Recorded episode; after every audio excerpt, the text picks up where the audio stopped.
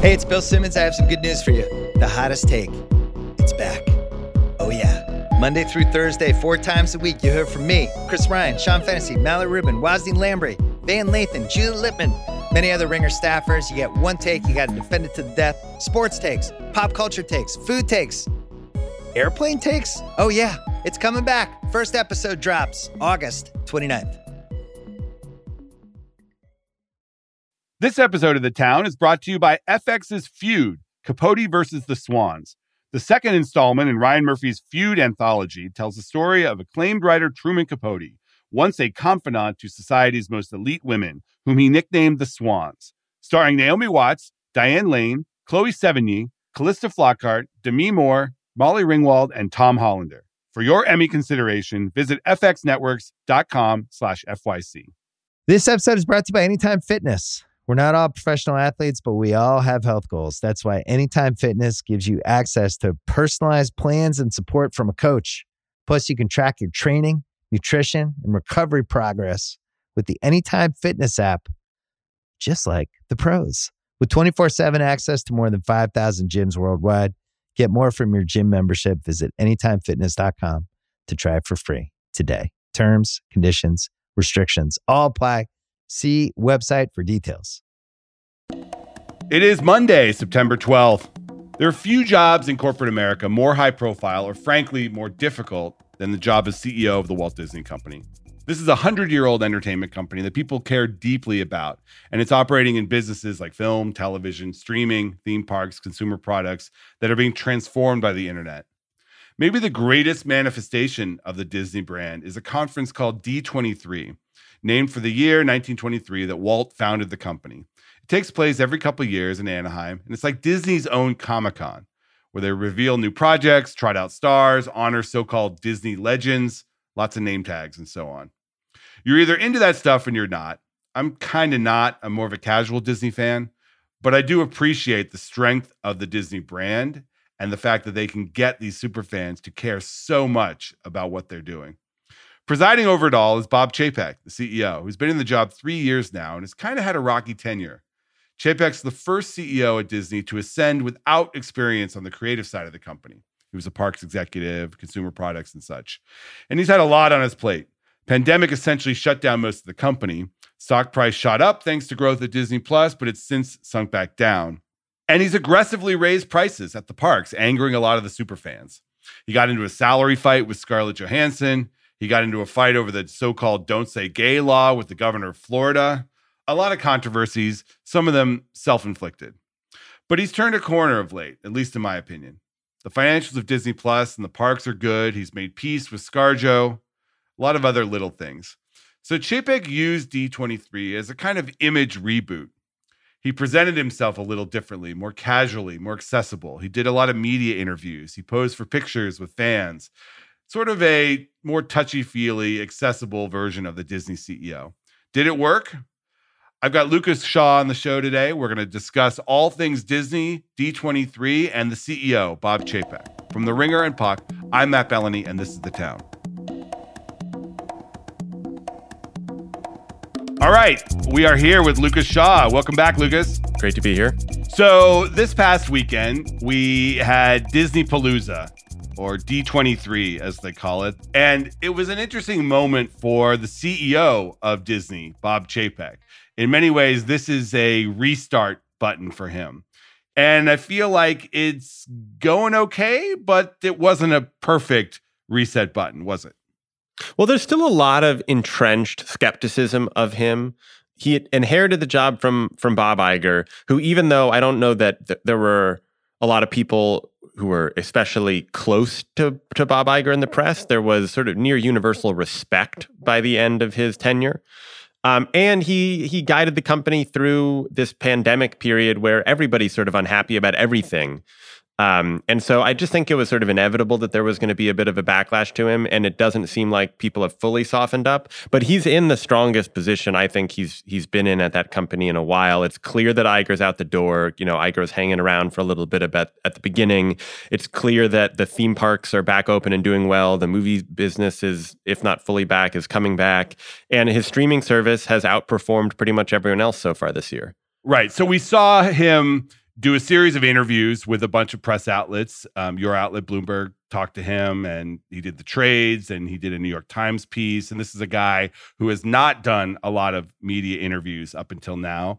And he got up there in front of what is essentially the hometown crowd. It's almost like being on stage at a championship parade. You're not going to get any hecklers there, really.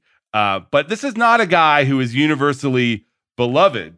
Or a guy who's that comfortable in that setting, right? I think he's pretty he's pretty honest about the fact that he's not a natural spokesperson, salesman. He doesn't ooze with charisma like Iger did, at least towards the end, and like some of these the some of these media C E Os tend to. But it was a very conscious effort on the part of Disney P R sort of hit the reset button, right? Totally. I mean, he has a new P R person. The, the other guy got fired after the whole Florida Don't Say Gay debacle. And, you know, the, the, this New York Times story on his, uh, the headline is, "At Corporate Pep Rally, Disney C E O Pitches Warmer, Fuzzier Side." And it's almost a kind of comical repositioning of him as like an everyman. He's got a beard just like you, and he likes corn dogs, and he's trying to learn how to dance on stage. Uh, but it wasn't perfect. I'm quoting from the Times article. It says, "As confetti fell from the rafters, Mister Chapek strode onto the stage, waving like a party boss at a political convention. The crowd turned noticeably chilly, with attendees offering polite applause and a few boos." Not great. Yeah. I mean, Brooks Brooks Barnes, who wrote that piece for the Times, uh, is a is a very gifted writer and is very able to, like, if you're Disney and you read that story, you're probably mostly happy with the fact that it gets across the message that you want. But he is able to, you know, stick in a couple of shivs or prods in in uh, in a very subtle way. Right. And the Times is probably annoyed that Chapek did all these other interviews. They probably wanted this all for themselves. But that's a that's a media question. I think he did at least seven interviews this weekend, by my right. count. Right, um, which is which is a lot, especially for someone who hadn't done many before. But he he slayed a lot of things, right? He also, like, the the whole "will there, won't they" spin off E S P N, which I don't think was ever that likely. But Dan Loeb, who was the activist investor who'd been agitating for that, tweeted Sunday about how he he you know was now mostly aligned with Disney management and didn't think that was a good idea. You know, he he has bought himself a, a period of time to try to execute against a strategy, which is really anything all a corporate C E O could want, is to kind of try to sh- put the noise to the side and be able to do their jobs. Well, but Disney is so unique. I mean, that's what is fascinating about this, is this is a company that people have an emotional connection to. I mean, you don't see a convention like this for the C E O, C E O of Intel or the C E O of Walmart. It's just people, whether it's nostalgia or, you know, love of the characters or the fact that Disney has such a place in all of our lives, people care. And the guy that previously ran Disney knew that and absolutely oozed it all the time. This guy, Chapek, is not that guy. So he's got to try to win people over with the business stuff. And frankly, a lot of these decisions he's made, specifically at the parks, have been unpopular. I mean, he got rid of a lot of the annual pass benefits that people who are Disney super fans really love. He also had another unforced error or on an earnings call last quarter. Disney said that the profits at the parks would have been higher if not for a, quote, unfavorable attendance mix at Disneyland, unquote. And that basically suggested to people that he didn't like the fact that people were using their annual pass, their Genie system, to go to the park multiple times when they could have gotten more money out of other families coming from elsewhere that went to the parks instead. And that caused a lot of the fans to, you know, they were wearing unfavorable T-shirts in the Disney calligraphy. They were, they're, they're targeting Chapek for that. And Chapek, in these interviews, got right into that. Now, he's characterizing it as a way to better serve the customer, because the people from Denver who are driving in for their visit at the parks should have access to Disneyland and weren't getting it because the guy who lives in Garden Grove and goes to Disneyland thirty-five times a year is taking that spot. But it's really a revenue thing. Chapek knows that those families from out of town are spending more money there. What's sort of interesting about that disconnect, though, is don't you think that Chapek is more in line with, at least kind of given his background, the average Disney customer than Bob Iger was? Yes, but that's a image problem. I mean, Chapek is a Midwestern guy, grew up very middle class, you know, talked about, and he's trying to present this in these interviews, talked about how the big, you know, formative moment in his life was when the family would go to Disney World for their annual vacation. Bob Iger is not that guy. He was a Hollywood guy. He was a weatherman who came up through the kind of privileged uh, programming ranks at A B C and then took over the company, lived in a, you know, very nice house in Brentwood. Chapek is a guy who lived in the suburbs. Like, this is, he should be more in line with the everyman Disney fan, but both in demeanor and in the decisions he's making, Iger knew for years that they could extract more money out of the parks, but he didn't do it because he thought that that would be antithetical to the Disney brand. And what we've seen over the last couple of years with Chapek is that he is going all in on maximizing revenue, even if it means nickel and diming people and squeezing every last dollar out of those parks people. Man, you you you really want to be able to use your annual pass. I don't even have one. But I, I don't know. This that part of it does make me angry because I do believe that the Disney brand is a, at its core, a middle-class family brand. And you go to these parks, I have a kid, you go and you see the people who are there, and it is a middle class to, you know, not even all middle class. People spend a big chunk of their annual income going to these parks. So I do feel bad for those people who are either priced out or are not able to go on the rides they want to go on because of this uh, this new dynamic pricing system.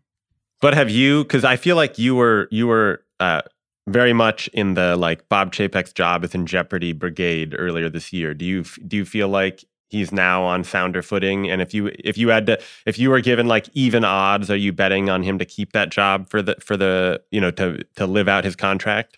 Uh, I do agree that he's on better footing right now. I think that the developments over the last six to eight months where the entire industry has shifted to where the value is not just on these Netflix style valuations and, you know, trajectories in streaming. The, the value proposition of a fully diversified company is much higher right now, I think. And Chapek represents that. So I think the, the, they've got to fix the stock price and get the stock price up because ultimately that is all that matters at these companies. But I think he's in a better spot than he was. But he's not out of the woods. I mean, there's still a lot of the fact that the C E O of Disney would gender would would engender some boos at D twenty-three. Not great. But he is in a better place now. And I think that the, some of the stuff that they have done, um, where they you know where they are clearly prioritizing growing Disney Plus, like that's been smart. It really has. Yeah, I'll be really curious to see how they kind of bring together Disney Plus, Hulu, and E S P N Plus. You can buy it as a bundle right now, which I do. But he he insinuated in some of the interviews that he did that they would be making it so that you could watch any, they would be sort of interchangeable, much as Paramount now makes it so you can watch Showtime within Paramount Plus. I think it's just a matter of time before you can watch Hulu and E S P N Plus within Disney Plus, and they'll just use Disney Plus as the mega app. And those other things may continue to exist, at least for a little bit. Um, but that, but they have one real central home. Yeah. In the Variety interview, this is the quote. He said, the right now, if you want to go from Hulu to E S P N Plus to Disney Plus, you have to go out of one app to another app. In the future, we may have less friction. Uh, and then he grinned. So it sounds like something is up there where they're all going to be combined into the super app, or they're going to be tiles where you have to do an upsell for Hulu or something like that, which people have been talking about for literally years now, that they should do that because in most of the world, that is what Disney Plus is. It is a, right. He calls it Disney with a big D, which means that you can incorporate a bunch of a bunch of other brands into the Disney brand. But also, if you think about the pricing thing, you know, th- we had both Netflix and Disney, you know, kind of tease out what their plans are for ad-supported service. I mean, Disney has formally announced it. Netflix has just come out in reports from me and other people. But we know generally that Disney's approach was, we're just going to raise prices for everything. So if you want to keep Disney Plus without ads, you have to pay more. Your current price gets you Disney Plus with ads.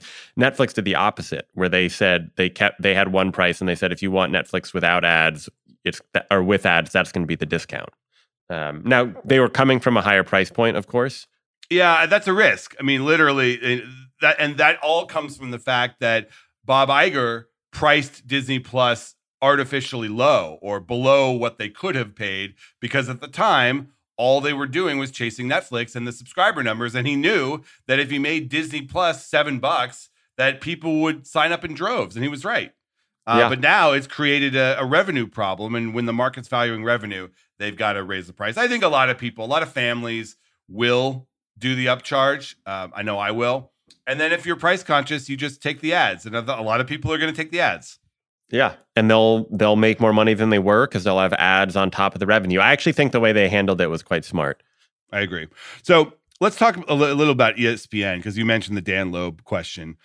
There was this movement, and and I don't think Disney ever took it that seriously, but there was this movement to spin off E S P N. The thinking is is that it, you know they've gotten so much value out of the cable bundle. The cable bundle is disappearing at the same time as sports rights are skyrocketing. That at some point E S P N is not going to be a great business for Disney. So why not cut the cord, so to speak, now? Get rid of it, spin it off, before it becomes this albatross that hangs over them. And ultimately, Disney is not a sports company other than E S P N.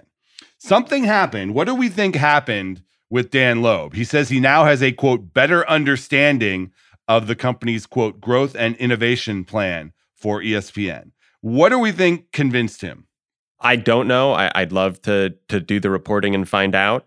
But if you read between the lines, it's clear that there have been regular conversations between mm-hmm. Disney, Chapek, and the board, Dan Loeb, and they they walked him through what their thinking was in terms of how sports fits into the Disney picture and, and why it's important. And I, I tend to agree with them. If you look at a, a major advantage for certain streaming services that have sports, you know, Paramount Plus, when there's a new football season, they get a a, a big surge in subscribers. Peacock, one of the only things it has going for it right now is things like the Olympics and football and, and W W E and other sports. I, I think Amazon's about to benefit from having Thursday Night Football. Yes, it's expensive, but sports is one of, if not the most popular forms of entertainment and video entertainment. And there is a way for Disney to transition that into a streaming environment. It just has to figure it out. Yeah, and he teased that there is some long-term strategy that they are putting together that will bring the E S P N piece of it into better focus. And he's right. He said in one of the interviews that, you know, almost all the top one hundred most viewed shows of the past year on broadcast T V have been live sports. Yeah. It, the, the challenge with sports in streaming has always been, okay, The the beauty of the T V model for sports networks is that everybody has to pay for it. And so you can get away with charging, you know, E S P N's like seven, eight bucks a month, whatever it is at this point, which is the highest of any of the networks, but still relatively low because eighty million people, eighty-five million people are paying for it. But if you have to start selling only to sports fans, then all of a sudden you're having to charge twenty, thirty bucks a month and it becomes prohibitive and you're not going to get all of them. But if there's a way to find some middle ground where it's basically sports is just included in a larger Disney bundle, right, and they can they can pay for those rights that way, there there's a way for it to work. We just don't know what it is yet. And on the movie front, I mean, these kinds of fan conventions are all about announcing new projects. I mean, there was the a first look at the new Little Mermaid, uh, which looked pretty good. They announced Inside Out two from Pixar and a new Pixar series. They gave a, a big teaser for the Haunted Mansion movie and Indiana Jones. Harrison Ford came out uh, and it teased Indiana Jones. People talk about how under Chapek there may be problems in the creative engine at Disney. They've had some issues this summer. People didn't like the, some of the Marvel movies as much as the past one. Pixar had a flop in Lightyear. And I've heard from people that, you know, oh, maybe under Chapek, the creative engines will not be as strong. I don't buy that at all. I think Disney is Disney and they're going to do what they do.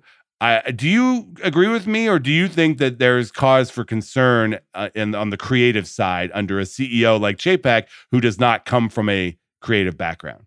I mean, anything that came out this year was it was more than likely originally conceived before Chapek took over. So I don't mm-hmm. think you can put that at his feet.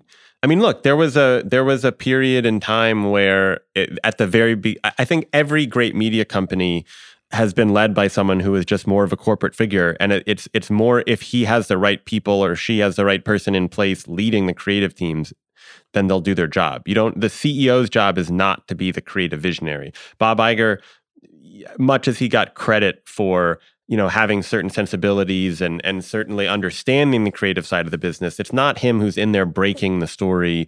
Or, you know, Pixar's success, people tended to give John Lasseter most of the credit for that. Marvel's success, people have given Kevin Feige a lot of the credit for that. You know, Kevin Feige's still around, so I'm not, I'm, I'm not sweating it too much. Yeah, I, I, I agree with you on that. You know, the, the, when you hear it, it's usually from the positioning in the market. I mean, Chapek had some early missteps with the creative community where he did this big reorg where they they took away the destiny determination for shows and movies. Oh, they took it away from the creative executives and put it into this distribution arm, which was seen as weakening the creatives. Then he got into that whole fight with Scarlett Johansson, which he addressed in one of the interviews. I think he talked to T H R about that and said, yeah, you know, he's never had a better relationship with C A A now, and they're in a great place, and I'm not so sure about that. But they did resolve that feud, publicly at least. Um, I did some reporting this past week about some of the salaries and fees that they're paying for voice talent at different Disney projects, and they are absolutely going cheaper on a lot of the voice talent fees that they're offering, and consequently, they lost some key voices for Inside Out too. That's where I think they really risk some of the creative atrophy, is if they change the philosophy of investment in content. And we haven't really seen it to a certain, to, to a huge degree, but that's a risk there. And, and I could see a guy like Chapek, who is such a dollars and cents manager and a P and L guy, looking at some of these divisions and saying, you know what, do we need, does Pixar need to spend this much money on this? That's where you will lead to creative problems. Look, if he cheaps out, cheaps out, that's a problem. But just put a couple of other things in perspective. So H B O, which I think we all agree has been the gold standard or near the top of the game in terms of quality T V programming over the last twenty years, say, has has now gone through two different owners in the last handful of years and had no drop-off in quality. People were totally freaked out about what would happen when A T and T took over. Guess what? H B O still made the best shows on television. You go back a little bit further, look at, say, uh, at, at Viacom. It was owned by Sumner Redstone. He's a movie theater mogul. He doesn't know anything about creating good shows. But M T V was completely creative, creatively reborn under his ownership. I just think we we freak out too much about when someone else, someone new comes in to own it. They're not the ones who are, do- yes, they're setting the tone for the company, but if you have the right people in charge of the different creative departments, if you have Casey Bloys at H B O and all the very talented people who work for him, if you have all the creative people who were at M T V back in the day, you're going to be fine.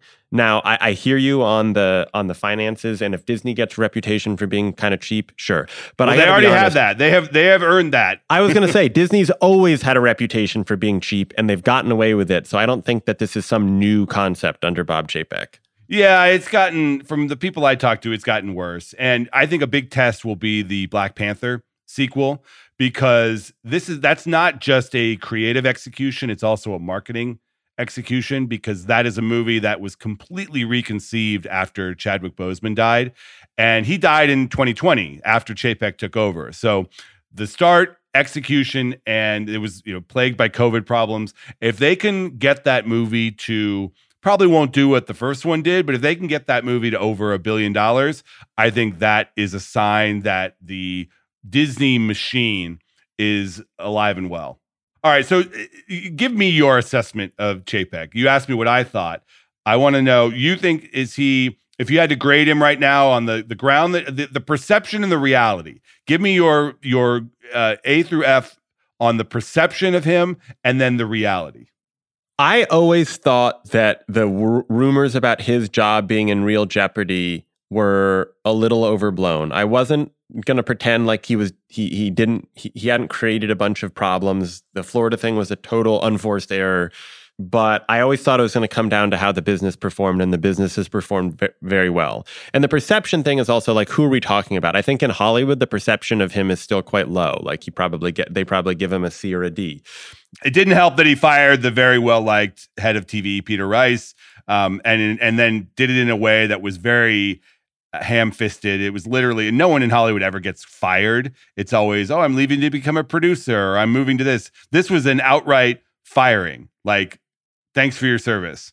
But I think from a perception standpoint, especially when you factor in Wall Street, he's like now more in the the the low B area where people still want to see more from him, but they're they're sort of warming up. They like see some possibility. I think the reality is the execution of the company has, all of his problems have mostly been P R problems. They have not been execution problems. So I'm I'm really reluctant to punish someone too hardly for that, too harshly for that. I do think that you've made this point, but being the C E O of Disney is a very unique job, and so managing P R effectively is important, which is why it would be impossible really to give him like an A grade of his performance so far. But I think that on the execution side, they're doing a pretty good job. And you're right to to ask about about the upcoming Black Panther movie, and certainly the fact that the that Disney Plus isn't growing in the U S anymore. Disney Plus has not had a single series hit that is not Marvel or Lucasfilm. Well, and the Lucasfilm one that they're about to drop, right? And or is about to come out, or mm-hmm. it may have already come out. It's horrible that I don't know that, is going to be completely overwhelmed by Game of Thrones and Lord of the Rings.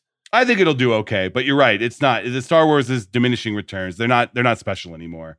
Uh, but they need, they need hits. They need other hits that are not from Star Wars or Marvel.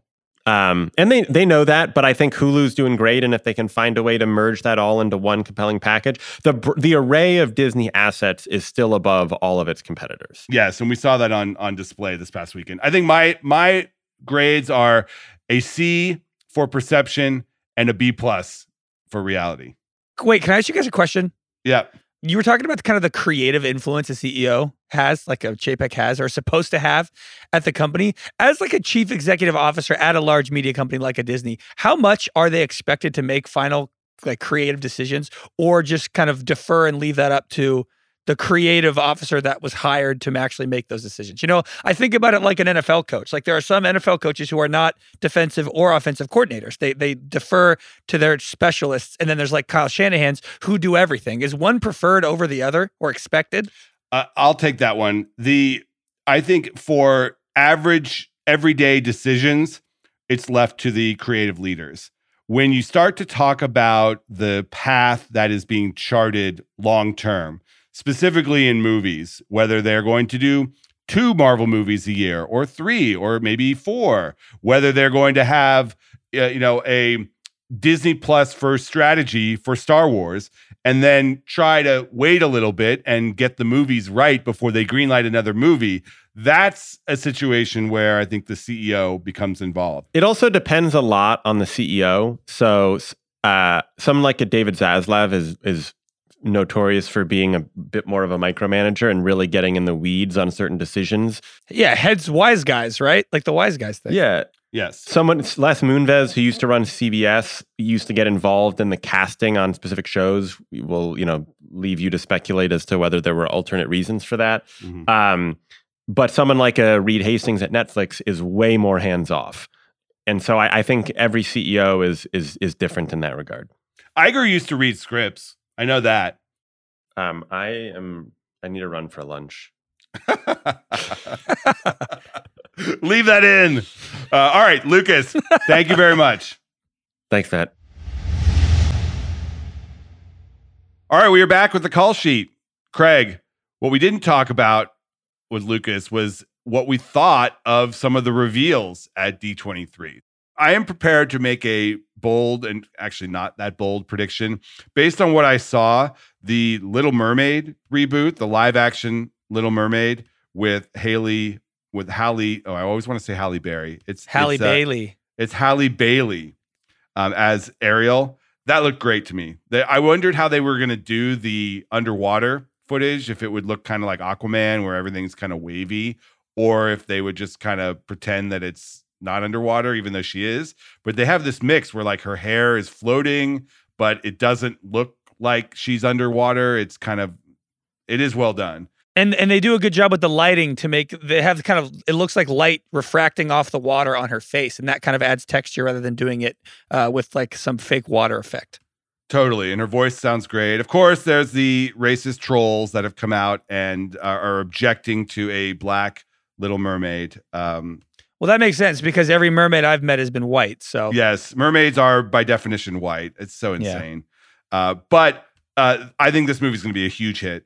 I think that the, the this is going to be akin to the you know Beauty and the Beast and Aladdin, that era of Disney animation where the late eighties, early nineties, all of those people who grew up with those movies are now older, have kids or have grandkids, and they are going to show up. This movie is going to be, uh, it's coming out Memorial Day next year. It is going to be the Top Gun of next summer. And The Little Mermaid has a bunch of new songs from Lin-Manuel Miranda, so I'm sure that will help as well. All right. That is the show. Uh, I want to thank Lucas Shaw. I want to thank producer Craig Horlbeck, and I want to thank you. We're coming back tomorrow with a look at the Emmys. I will be at the Emmys tonight, and I'll come back tomorrow with my thoughts on the winners, what happened at the parties, all of it. All right, we'll see you tomorrow. This episode is brought to you by State Farm. You might say all kinds of stuff when things go wrong, but these are the words you really need to remember. Like a good neighbor, State Farm is there. They've got options to fit your unique insurance needs, meaning you can talk to your agent to choose the coverage you need, have coverage options to protect the things you value most, file a claim right on the State Farm mobile app, and even reach a real person when you need to talk to someone. Like a good neighbor, State Farm is there.